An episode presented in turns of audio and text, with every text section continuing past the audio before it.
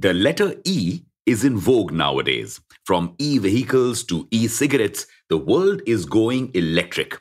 But have you wondered why we haven't managed to make airplanes electric yet? After all, the airline industry emits as much pollution as the whole continent of South America. Welcome back to Revolution Read On, a daily podcast where we break down one story from the world of business and finance. Click on the subscribe button to never miss an update from us. Here's your story for today. The desire to create an electric aeroplane is almost as old as man's desire to fly. In fact, the oldest electric plane was created in 1973. After all, these planes could bring down the cost of flying by more than half.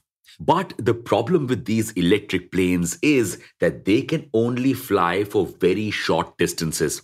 For instance, the world's first commercial electric plane, which took flight in 2019, only flew for 15 minutes with just six passengers.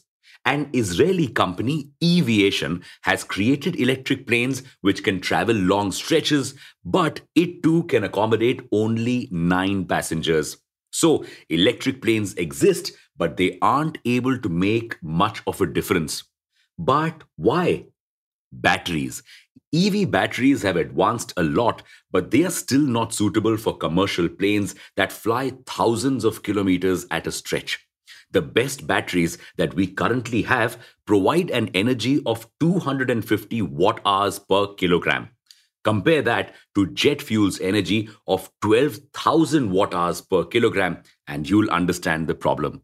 So, to get more power, you need more batteries. But this will increase the weight of the plane, which will increase the power needed to run it. Thus, you will need more batteries to power the plane, which means more weight. Get the point? So, unless we manage to make batteries that are sleek, lightweight, and powerful, commercial electric aeroplanes will remain a distant dream. But the aviation emissions problem needs to be solved soon. And for that, several alternatives are being developed. Number one, hydrogen powered planes. Though electric batteries can't be added in planes, electric motors fit right in. These motors can be used to split water into hydrogen, which can power planes. But because hydrogen is very flammable, people are not exactly keen on its use in aeroplanes. Flying is already scary enough. Number two, hybrid planes. Just like hybrid cars aim to solve the current issues with EVs, hybrid planes could sort out the aviation industry's problems. But again, adding two different engines to the plane could make it heavier, increasing fuel consumption, and taking us back to square one. Number three, solar planes. Yes, believe it or not, companies have figured out a way to make planes run on solar energy.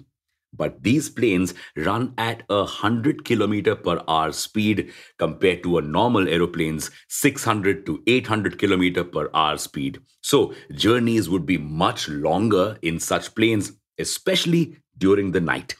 And last but not the least, sustainable aviation fuel is currently one of the most commonly used ways to reduce airline emissions.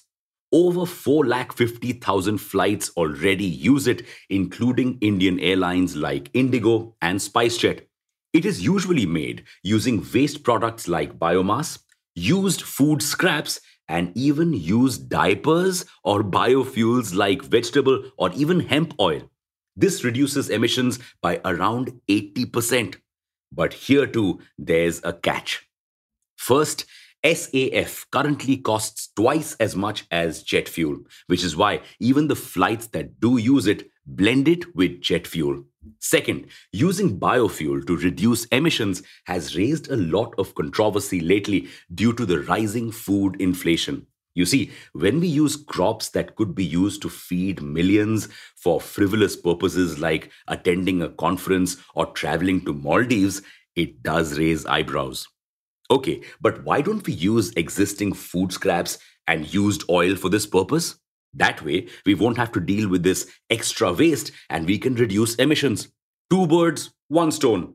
Well, a lot of companies around the world are trying to do so. But this method is expensive and complicated because of the difficulties associated with collecting this waste. If the waste management problem is solved, we will unlock a major source of energy, not just for the aviation industry, but for the world. For instance, in India alone, carbon in agricultural residues solid waste, and industrial off gases can provide more than 30 billion liters per year of sustainable ethanol. This can be used in aeroplanes, cars, and even help produce electricity. But this too is a distant dream until we solve the problem of collection. So, is there no way to reduce airline emissions? Well, work is constantly being done on each of these technologies to improve them and make them viable. On top of that, the airline industry is taking significant pains to reduce their fuel consumption. This includes reducing the weight of the plane and using AI to find the most efficient air route. So, change is coming and coming soon. Plus, governments across the world are also providing both incentives and punishments to airlines to get them to use more and more SAF. But will these solutions be enough? And how will we tackle the problem of private jets, which are responsible for the majority of the aviation industry's emissions?